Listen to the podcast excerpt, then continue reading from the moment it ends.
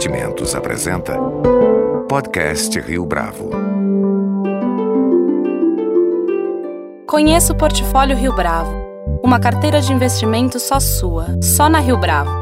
Para informações, entre em contato via investimentos@riobravo.com.br ou 3509-6620. Este é o podcast Rio Bravo, eu sou Fábio Cardoso. No ano de 2014, Laércio Cosentino, nosso convidado de hoje no podcast Rio Bravo, nos concedeu uma entrevista na qual comentou a estratégia da empresa que, naquele instante, apresentava números sólidos num país que vivia um momento econômico interessante.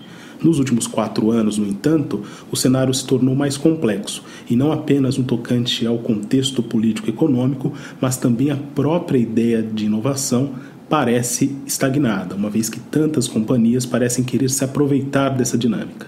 É para falar a respeito desse novo momento, em 2018, que a TOTUS vive e também dos desafios que a tecnologia da informação impõe, que o nosso convidado de hoje no podcast Rio Bravo é Laércio Cosentino. Laércio Cosentino, muito obrigado pela sua presença, pela sua participação aqui no podcast Rio Bravo. Prazer é meu estar conversando novamente com vocês. Em 2014, na nossa conversa, a gente falou a propósito da estratégia da TOTUS até aquele ano e mesmo da trajetória da empresa. De lá para cá, muita coisa mudou e a gente até informalmente aqui antes da entrevista começar falava a respeito disso. Se você pudesse citar e comentar com a gente algumas dessas mudanças, dessas principais mudanças, quais seriam? De 2014 para cá, quer dizer, o, mundo como um todo entrou numa grande transformação digital, né? a criação de várias startups, fintechs, dizer, muitas das coisas que eram feitas de uma determinada maneira estão evoluindo para realmente ser fazer de uma maneira diferente, com novas tecnologias, com coisas disruptivas, cada vez mais com menos intermediação e evoluindo também muito, ao invés de você ter a propriedade das coisas, você contratar um serviço, você utilizar alguma coisa como serviço. Então, então tem uma mudança muito grande na vida pessoal de cada um de nós, no sentido, por exemplo, de você, ao invés de ter um carro, você de repente você chamar o motorista quando você precisar realmente se locomover, de você, em vez de ter uma casa de campo, de repente você também alugar uma casa quando você precisar e assim sucessivamente. Né? E no mundo dos negócios, em especial do software, nós entramos definitivamente na era da subscrição. Ou seja, ao invés de você licenciar um software, você pagar por uma licença de uso do software, tá? você passa a fazer uma assinatura de software. Ou seja, conforme você está se utilizar, você paga, não utilizar, você não paga, e assim sucessivamente. Então o mundo está mudando muito, cada vez mais, de você utilizar muita coisa como serviço. E além disso, acho que nós estamos aprendendo cada vez mais a compartilhar informações. Isso não aconteceu de 14 para cá, aconteceu até antes mas hoje, através das redes sociais, através de todo o poder da comunicação que se tem ao redor da gente, de cada um de nós, de cada um dos nossos ecossistemas que nós vivemos, mudou completamente a forma, não só de fazer negócio, mas a forma de se viver. Então, é um, é um momento, não diferente, mas é um momento onde grandes corporações, grandes negócios têm que, têm que realmente viver uma, talvez uma reinvenção daquilo que sempre fez de uma determinada maneira. Tá? Por quê? Porque o mundo realmente hoje está muito mais digital, está muito mais conectado. Isso faz toda a diferença. O quanto essa era da subscrição afetou o negócio da TOTUS? Eu não sei que afetou o negócio da TOTUS. Na realidade é o seguinte, quando você tem uma subscrição, na realidade ao invés de você é, receber uma licença upfront, ou seja, qual era o modelo de negócio que se tinha no software anteriormente, você comercializa, você demonstrava um software, esse software, se realmente conseguisse contribuir para o sucesso de um determinado cliente, ele adquiria uma, um certo número de licenças de uso, pagava upfront, depois ele pagava um contrato de manutenção que garantia todo o atendimento ao suporte, dúvidas, evoluções, tanto da parte fiscal, tributária, como também da própria evolução do software, e fazia um processo de implementação. Ou seja, então você recebia na frente uma licença de uso e prestava um serviço na sequência. Hoje em dia com a subscrição, você na realidade você paga uma assinatura por cada um daquelas, daquelas licenças antigas que você passa a utilizar. Então, ao invés de você pagar antecipadamente, você começa a utilizar o software, você paga 4, 5 licenças, depois a sexta, a sétima, a oitava, a nona, mas você paga um valor mensal e não um valor onde você estava tá, adquirindo o direito de utilização da, da licença por um tempo determinado. Ainda na sua primeira resposta, é, você falou um pouco da mudança na sociedade, sobretudo do ponto de vista da digitalização. De fato, a sociedade jamais esteve tão digitalizada como agora, e tudo indica que esse processo vai aumentar ou vai se adensar daqui para frente. Minha pergunta aqui tem, pode ser dividida em duas partes. A primeira, como é que as empresas devem se comportar nesse cenário? As empresas, quando analisam tudo que está acontecendo ao redor dos seus ecossistemas, tá? junto com seus clientes, junto com seus consumidores, ela realmente tem que adotar uma postura e dizer o seguinte: o que, que eu tenho que evoluir para poder acompanhar tudo isso que está acontecendo? Então a gente vem defendendo muito que as empresas precisam viver uma a era da transformação digital, ou seja, ela precisa ter realmente trabalhar para que realmente tenha planos dentro da companhia para que elas não se tornem digitais simplesmente por modismo, mas sim que elas revejam o seu modelo de negócio. Então a gente diz o seguinte: como é que você faz uma transformação digital numa companhia? A gente vem investiu isso até na própria TOT, diz que são três grandes pilares. Né? O primeiro pilar que você tem que trabalhar é o pilar da cultura e ambiente, depois é processos e atendimento, depois oferta e portfólio.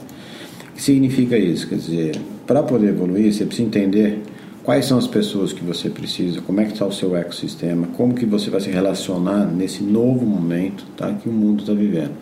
Então você tem que ajustar a sua cultura, você tem que criar condições aí ao ambiente para que não só você ajuste a cultura, mas que você consiga atrair novos talentos, manter esses talentos numa jornada de transformação digital. Então esse é o primeiro pilar, cultura e ambiente. O segundo é o processo de atendimento. De nada adianta você evoluir, você mudar, ajustar a cultura, trazer novas pessoas, criar um novo ambiente, né? E se você mantém os mesmos processos, as mesmas coisas difíceis de serem feitas, diversas aprovações, diversas etapas, tá?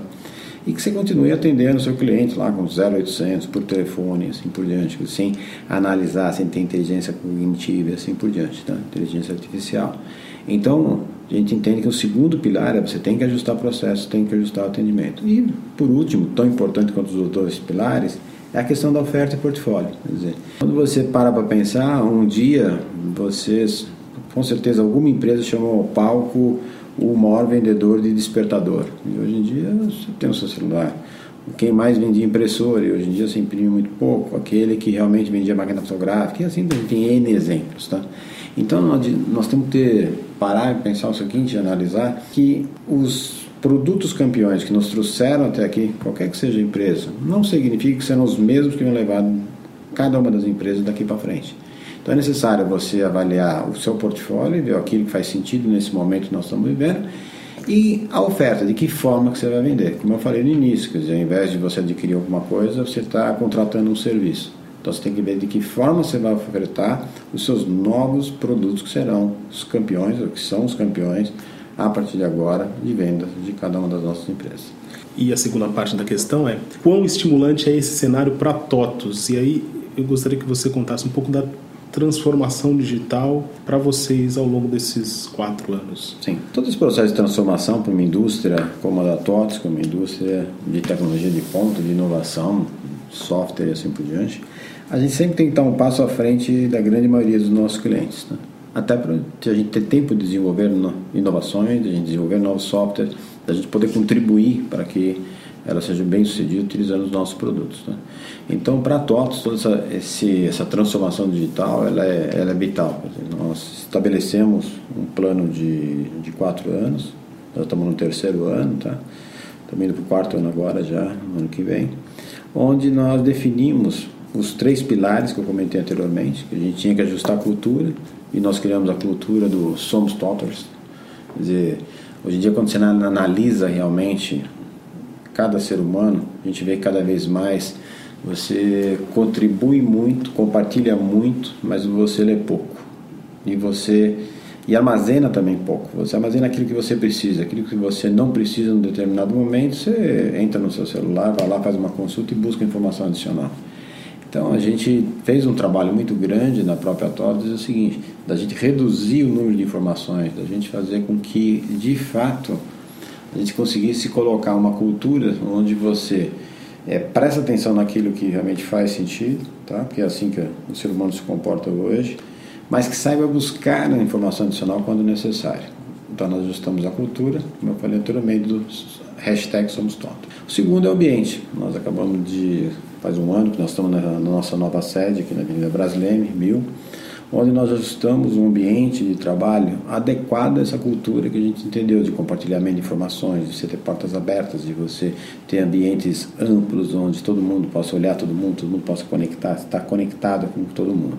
Começamos São Paulo, estamos levando essa inovação em cada um dos, das nossos, dos nossos centros de desenvolvimento, cada uma das nossas unidades ao redor do Brasil, América Latina, tá certo? O segundo pilar, fizemos um trabalho muito forte em questão de processo, como é que a gente poderia diminuir os processos internos da TODS, tá? fazendo com que a, a empresa se tornasse mais simples, mais ágil, mais fácil. Trabalhamos também muito no atendimento, de que forma a gente poderia atender o nosso cliente também de uma maneira mais digital. E na questão da oferta, eu disse anteriormente também, quer dizer, a questão da subscrição, e do portfólio, né? Realmente fizemos uma avaliação de cada um dos nossos produtos, de cada um dos nossos serviços, tá? Que e escolhemos, elegemos aqueles que de fato poderiam contribuir muito nessa nova fase da companhia. Quando a gente olha hoje, analisa as empresas que estão no mercado, você tem empresas que já são mais digitais do que outras e outras que é, estão no meio de um processo e tem outras que, hum, que não começaram, mas ainda precisam fazer um, um bom trabalho, tá? A gente vê qual é a diferença.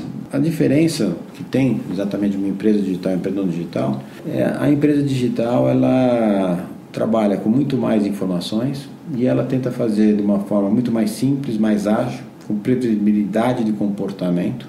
Eu acho que é isso que quando a sociedade decidiu se conectar, quando a sociedade decidiu colocar suas informações, abrir seus dados, compartilhar, ela deu também um, um mundo de informações tá, sobre ela mesma para alguém que quer fornecer um produto. Ela deu, tá, começa a dar dicas de como que você consome, o que você faz, onde é que você está, tá? quanto, quanto tempo você leva de um lugar para o outro, quanto o que você consome em qual período de tempo e assim sucessivamente. Então as empresas digitais elas conseguem cada vez mais entender todos esses dados que estão ao redor de cada um de nós e trabalhar de, de forma proativa para fornecer produtos e serviços.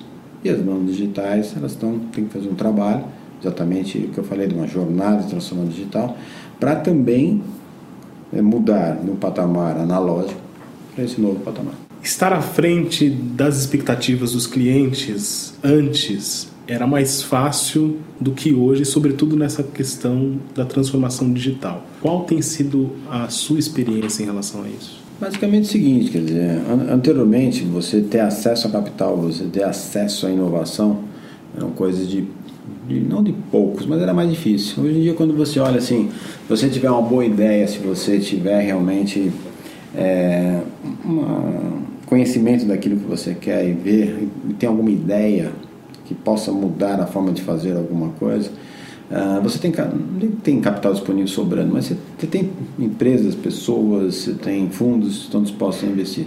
Então, quando você olha hoje, assim, você estar na frente, no passado você tinha menos concorrência do que você tem hoje. Tá? Dizer, a possibilidade de você ser um empreendedor, a possibilidade de você abrir uma empresa era mais restrito do que do, do acesso à informação, meios para você fazer isso, como você tem hoje. Então hoje você está na frente, é você realmente, é, desde o início de uma nova ideia, de um novo negócio, você tem uma competição muito grande. Tá? E a competição hoje também, não, antigamente tinha uma competição lá atrás, na, na, na, sua rua, depois na sua cidade, depois no seu país, agora a competição é global. Dependendo, quer dizer, a maioria das coisas que hoje estão sendo feitas tem tecnologia, a maioria das coisas que estão sendo feitas hoje estão conectadas. Então nada impede de você, do outro lado do mundo, fazer alguma coisa que interfira no seu dia a dia, sucessivamente. Quais projetos têm chamado a sua atenção para aprimorar os processos de gestão? São dois grandes produtos, né, que a TOTS vem trabalhando, quer dizer, um é cada vez mais você tem uma gestão de todos os teus processos, todos os teus documentos, você tem uma organização muito forte de tudo aquilo que você faz, até para você poder reduzir tempos, atender melhor, você poder se posicionar na frente e assim por diante, né, que a gente chama do, do Fluic, exatamente uma plataforma que nós lançamos aqui na TOTS de produtividade e colaboração. E o, o outro produto que a gente vem trabalhando muito, que eu acho que todas as empresas de fato têm que, têm que observar com carinho é a questão da inteligência artificial. Quer dizer, à medida que você vê que o ecossistema que está ao redor, de, ao redor da sua empresa, do seu negócio, está disposto a contribuir com mais e mais informações, com mais pessoas conectadas. Quer dizer, se você não tiver uma inteligência artificial, se não tiver uma, um software, uma plataforma que possa te ajudar a entender os dados que você tem, você não vai ter condições de. Não, não é só entender, de você tirar proveito de tudo isso que está ao redor de todos nós. Então hoje nós temos muito mais informações ao nosso redor do que nós conseguimos digerir, seja como pessoa física, seja como pessoa jurídica. Tá? Então, quando você fala organizar processos e ao mesmo tempo você conseguir trabalhar com inteligência artificial, com algoritmos para você poder extrair a, a informação relevante que tem vários dados que estão circulando ao redor de você, isso faz uma grande diferença. Mas mesmo assim, o nosso principal produto é software de gestão por segmento, né, por indústria, ainda continua sendo fundamental. Quer dizer, não adianta você avançar, você criar um novo negócio se você não tiver gestão. Mas você tem que ter processo e, por outro lado, você tem que saber garimpar, colocar inteligência, criar um algoritmo para que você tome, possa tomar as melhores decisões. No site da TOTUS, eu notei que existe toda uma área relacionada produção de conteúdo, tratando, entre outros tópicos, de questões como aumento de produtividade e da relação mesmo com gestão de pessoas. Na sua avaliação, quais são as armadilhas dos processos relacionados à gestão que podem ser solucionados com a tecnologia hoje, nesse cenário tão complexo de tecnologia da informação? Quando você fala de processos, quer dizer, você não tem uma grande mudança em relação aos processos em si, tá? onde se você pensar numa empresa, falar na gestão no dia a dia, quer dizer, ah, você ter um pedido, você ter um, uma distribuição, você ter um atendimento ao cliente e assim por diante. O que você tem, a forma de você conseguir fazer com que as pessoas cheguem até você. Então, ao invés de você ter um vendedor, de repente você tem um site. Em vez de ter um site, agora você tem um e-commerce. Aí você tem um e-commerce, você tem que ter um, uma distribuição, só que você tem que passar informação para quem está comprando, como é que, quando vai chegar uma determinada mercadoria. Depois você tem que ter um atendimento, e esse atendimento cada vez mais você ter previsibilidade de comportamento, você poder realmente é, como eu falei, utilizar de, de, toda, de todo o rastro digital que o seu cliente está deixando ao seu redor, para que isso possa ajudar você ter o melhor produto ou você atender de uma, de uma, uma, maneira mais qualificada, com menor tempo, que traga um maior retorno para o teu cliente. Os resultados da TOTUS no segundo trimestre deste ano estão de acordo com as suas projeções do início de 2018? Se nós analisarmos exatamente o que o Brasil está vivendo, quer dizer, a gente também está passando, um, vou dizer assim, acho que é uma transformação, sabe o que é? realmente, quando dizer, tudo que está acontecendo realmente é, é, um furacão, é uma transformação, é um momento, hum, não só de Brasil, quer dizer, o Brasil tem, tem suas particularidades, um processo de anticorrupção, tudo que está acontecendo, mas o próprio mundo também, né? Quer dizer, quando você olha os Estados Unidos com uma liderança questionável, quando você olha a própria Europa também, então, quer dizer, o, o mundo está em transformação, as pessoas estão em transformação. Tá? Então, quando a gente analisa tudo que nós planejamos em 2018, está acontecendo, a gente sempre gostaria de fazer mais, mas a gente entende que dentro do, do próprio cenário, você ter uma, uma mudança de governo nas próximas eleições, você tem possivelmente uma renovação grande em termos de, de deputados, de senadores, fazem um ponto de atenção de quem está fora do Brasil, querendo investir no Brasil, como também brasileiros, né? Então a gente acha que 2018, acho não, 2018 está sendo um ano melhor que 2017, melhor que 2016, tá? E a gente acredita muito, quer dizer, mesmo com a eleição com tudo, 2019 vai ser um grande ano para o Brasil. Ainda falando desses fatores externos, instabilidade política, crise econômica, o quanto o ambiente de negócios no Brasil tem desafiado a TOTUS a pensar em novas estratégias para aprimorar o seu desempenho?